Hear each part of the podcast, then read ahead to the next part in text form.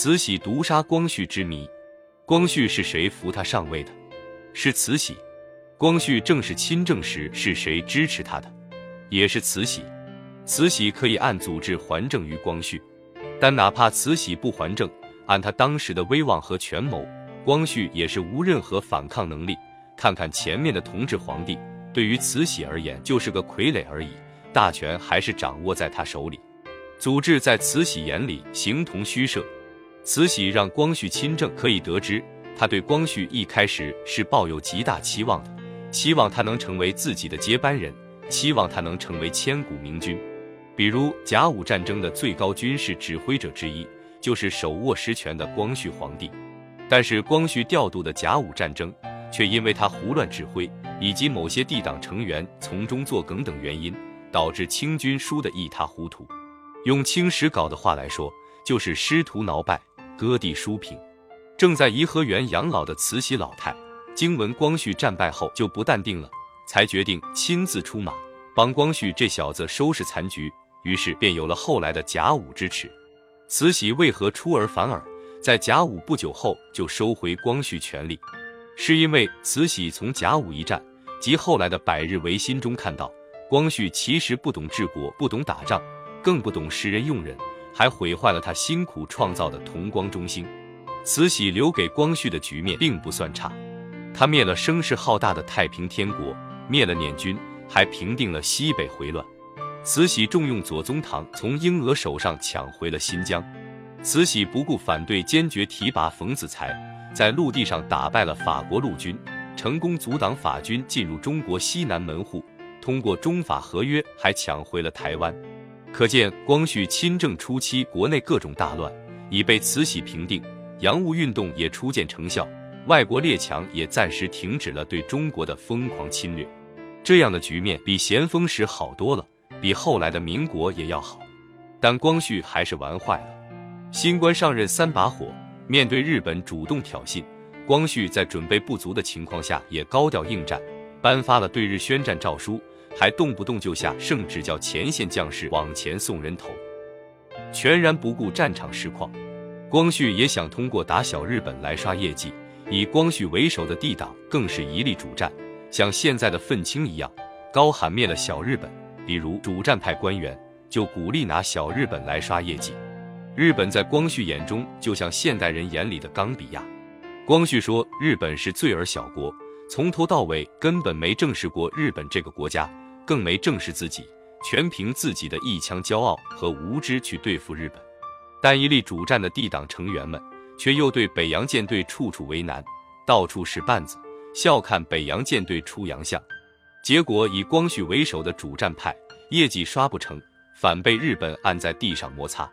光绪的战败令洋务运动加速破产，令来之不易的同光中兴局面半途而废。当然洋务运动和同光中兴的失败不全是光绪的责任，但光绪的破坏力却是非同小可。后来光绪信任康有为、谭嗣同等经验不足的书生，还急于求成，仓促变法。但从维新派某些救国建议来看，不但慈禧要废他们，哪怕历朝历代帝王也不放过他们，哪怕放在今天，他们也不会有好下场。维新派病急乱投医，为了救国提出要把蒙古、新疆、西藏等地卖给列强来换取改革资金。慈禧老太费了九牛二虎之力，才从英俄手中抢回新疆，维新派居然说卖就卖，好像新疆就是一颗白菜一样。幸好卖地变法只停留在纸面上，没机会卖成，不然维新派就得与秦桧、汪精卫一起做兄弟了。维新派领袖甚至提出中日合邦论，还鼓吹要邀请日本侵略者来一起主持中国的变法，这是连慈禧都不敢说的事情，但维新派却堂而皇之提出来了。而后维新派居然为袁沙后密谋干掉慈禧，这在当时更是大逆不道之事。面对维新派这种种荒诞狂妄的言行，他能不阻止他们？至于光绪帝居然信任这帮幼稚荒诞的维新派，慈禧能不废了光绪？假设慈禧真的是毒死光绪的凶手，那原因只有一个，光绪治国无能，还会被他和他的团队对自己反咬一口。如此害群之马，按照历代皇帝的常规做法，都是先下手为强，要么软禁，或令其非正常死亡，或取而代之。慈禧一生做了不少错事，影响最大的是他晚年做的这两件：一、扶光绪上位，让光绪胡来，葬送了同光中兴的好局面，令洋务运动加速破产；二、末年慈禧失去以往的冷静和谨慎，不自量力，贸然对八国联军宣战，自取其辱。最后为了平息战祸，慈禧更是量中华之物力，结与国之欢心。这两大错误导致他晚节不保，一生的努力前功尽弃，最终沦为历史罪人。可能有人会问，慈禧阻止光绪和维新派的变法，在当时来说难道不是错的吗？实际上是对的。这是因为如果真的按维新派领袖的搞法，通过出卖西藏、新疆等国土来变法，通过邀请国际友人一起参与管理中国，不但大清要完，连整个中国也要完。维新派的荒诞治国只会令未来中国彻底四分五裂，连名义上的统一都不可能。国土一旦出卖成为事实和法理后，也很难再有重新合并的可能。也因为维新派大力鼓吹的中日合邦，在日强中弱的背景下，清朝政府和民国政府只能沦为日本的奴婢，被任意蹂躏，毫无独立性可言。日本吞并中国的难度会大大降低，用一句话来说，几近亡国灭种，连印度都不如。1898年，清光绪24年，豪情万丈、天真可爱的光绪同学还真受维新派的影响，亲切接见了日本的伊藤博文。光绪这种行为引起慈禧的高度警惕。讽刺的是，维新派一边在中国国内喊打喊杀，比如维元杀后密谋灭慈禧，还扬言杀几个一品大员，法纪便已，认为杀几个高官就能变法成功，其政治幼稚可见一斑。但另一边，维新派又对日本侵略者亲密备至，几乎无条件信任，还想让日本侵略者来中国主持大局。近代以来，在外国列强中，对中国最狠毒的只有日本，意图对中国亡国灭种的也是日本侵略者，英美法德再坏也自叹不如。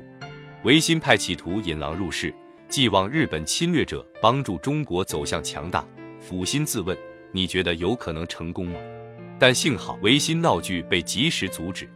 在清末，尤其是甲午以后，从满清统治阶层到知识分子都知道要改变，改革已经是共识，但当时主要争论的是怎么改。但无论怎么改革，也不是维新派那种荒诞的脱离实际的改革。当然，维新派也并非一无是处，虽有许多荒诞的救国方法，但仍然存在一些可行的进步举措。维新派的某些进步举措后来还是被慈禧保留下来了，比如维新派的京师大学堂就被慈禧保留下来。其次，慈禧在搞掉维新派后，没过几年他就开始搞清末新政，清末新政的许多内容就采取了维新派当中的西化主张，比如废科举这一举动就是慈禧同意的。清史稿里也记载，太后屡下诏，母子一心厉行新政。32年7月，下诏预备立宪。可见慈禧并非全盘反对维新派，她反对的是维新派的某些幼稚的、危及自身性命的举动而已，如维元杀后邀请日本侵略者一起变法等等。如果当初维新派直接找慈禧谈生意，而不是找光绪同学谈理想，可能历史就会改写。看看洋务运动的中兴四名臣与慈禧一起搞改革，结果个个都混得风生水起。虽说甲午一战输的只剩下底裤，但好歹洋务运动也为近代化打开了局面，还留了许多工业遗产和近代人才给后来的民国，也不算太坏。但是随着慈禧和光绪的相继去世，清末新政也慢慢半途而废。光绪是一个有理想的人，是一个有上进心的君主，也是一个心地善良的皇帝，但同时也是一个志大才疏、好高骛远、性格急躁、运气不佳的可怜人。至于他为何与慈禧在接近的时间死亡，